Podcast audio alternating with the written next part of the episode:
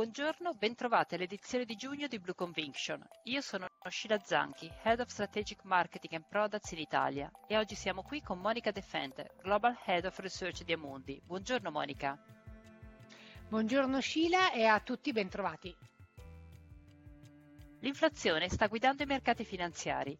Quali sono le implicazioni per gli investitori? Si tratta di un fattore temporaneo o persistente? Eh, grazie Scila, questa è proprio la, la domanda del, del, mese. Partiamo da quelle che sono le nostre attese sull'inflazione. Bisogna distinguere tra inflazione americana, che è, è laddove vediamo un, un, maggiore rialzo, e quella in, in, Europa, che invece è assai più contenuta. Uh, noi pensiamo che uh, l'inflazione a questi livelli, quindi quel 4,6 che abbiamo visto uh, ad aprile, di fatto sia temporaneo, ma l'inflazione si sta normalizzando verso dei uh, livelli, livelli, più alti. In particolare ci aspettiamo un picco di inflazione nel secondo uh, trimestre uh, 2021 in America e nel quarto trimestre per Eurozona.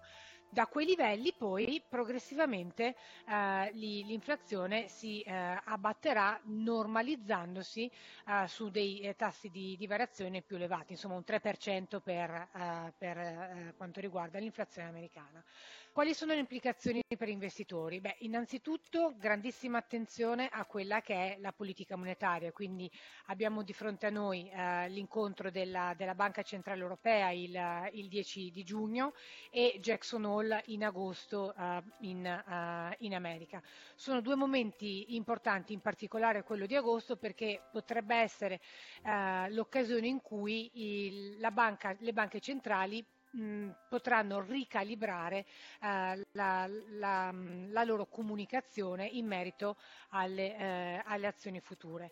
Viceversa per eh, la, la, Banca Centrale Europea c'è stato un recente intervento del, del Presidente eh, Lagarde per calmare gli animi sulla uh, possibilità di una riduzione degli, degli, acquisti, ma sarà comunque uh, importante capire da loro qual è la visione in merito al, al, ciclo, al ciclo, economico per poter fare, fare poi altre valutazioni. Come investitori cosa possiamo fare? Beh, eh, sicuramente eh, titoli ehm, obbligazionari che proteggono dal, dall'inflazione, eh, l'azionario è sicuramente un buon diversificatore eh, dell'inflazione, in particolare quando l'inflazione si porta eh, su livelli più normali, in te, intorno al 3%. E poi in un'ottica più eh, di lungo periodo possiamo pensare alle eh, attività reali, i cosiddetti real asset da inserire in portafoglio in, eh, in maniera strutturale. In molti sostengono l'inizio di un nuovo superciclo delle materie prime, c'è stato ad esempio un aumento record dei prezzi del rame. Ciò potrebbe essere collegato all'inflazione? L'aumento eh, del prezzo delle materie prime è sicuramente una delle principali componenti che eh, giustificano il, il rialzo del, dell'inflazione. Per quanto riguarda il rame sono, c'è una situazione contingente dovuta al fatto che i principali paesi produttori sono in, in America Latina, il Perù e il Cile, e sono stati pesantemente colpiti dalla pandemia, quindi hanno uh, esportato di meno. Ma in realtà con uh, delle economie che si stanno uh, muovendo uh, verso green economy eh, ci sarà una richiesta strutturale eh, di, di RAM, per cui per questa materia specifica pensiamo che eh, il rialzo nel, nel livello eh, dei, dei, prezzi ehm, si manifesterà ancora. Cosa significa per le azioni l'aumento dell'inflazione e dei rendimenti obbligazionari? Mm, per quanto riguarda le azioni, ne abbiamo brevemente uh, accennato uh, nella, nella, prima domanda. Uh, le, le, azioni sono un buon diversificatore del, dell'inflazione, in particolare quando l'inflazione si contiene e si mantiene su dei livelli normali intorno al 3%. Ovviamente per quanto riguarda i, i, mercati obbligazionari, vale l'inverso, sono penalizzati da un, da un aumento del, dell'inflazione. Quali sono i principali cambiamenti rispetto alle convinzioni di investimento del mese scorso?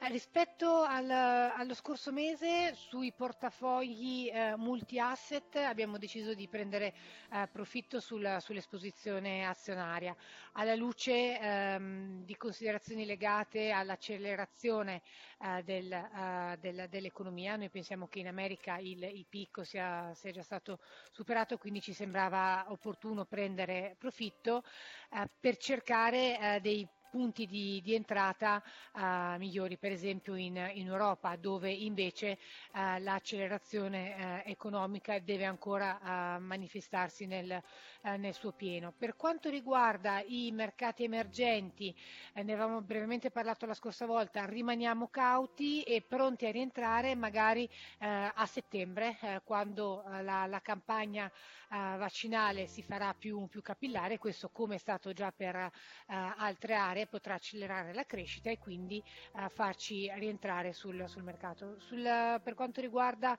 um, le altre asse classe le posizioni sono, sono pressoché invariate. Grazie Monica.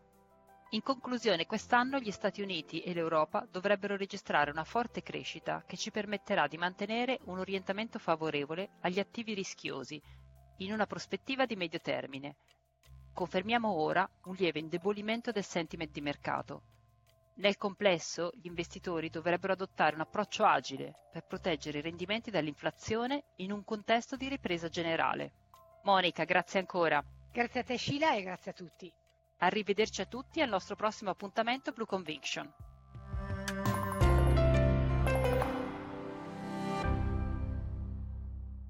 Presente registrazione audio ha finalità meramente informative. Le informazioni in essa contenute non rappresentano un'offerta di acquisto o vendita di prodotti finanziari, una raccomandazione di investimento e non sono da intendere come ricerca in materia di investimenti o analisi finanziaria. Le opinioni espresse riflettono il giudizio di Amundi al momento della loro diffusione e sono suscettibili di variazioni in qualunque momento, senza che da ciò derivi un obbligo di comunicazione in capo ad Amundi. Non si garantisce l'idoneità a qualsiasi scopo di investimento delle informazioni fornite, le quali non devono essere utilizzate come unica base per assumere decisioni di investimento. Eventuali dati riferiti a performance passate non sono un indicatore attendibile di performance attuali o future. Investire comporta un sostanziale grado di rischio. L'investitore, prima di qualunque investimento, è tenuto a prendere attenta visione della documentazione relativa allo strumento finanziario oggetto dell'operazione, la cui sussistenza è disposta dalla normativa vigente. Le informazioni contenute nella presente registrazione audio non sono dirette alle US Person, così come definite nel US Regulation Act della Securities and Exchange Commission.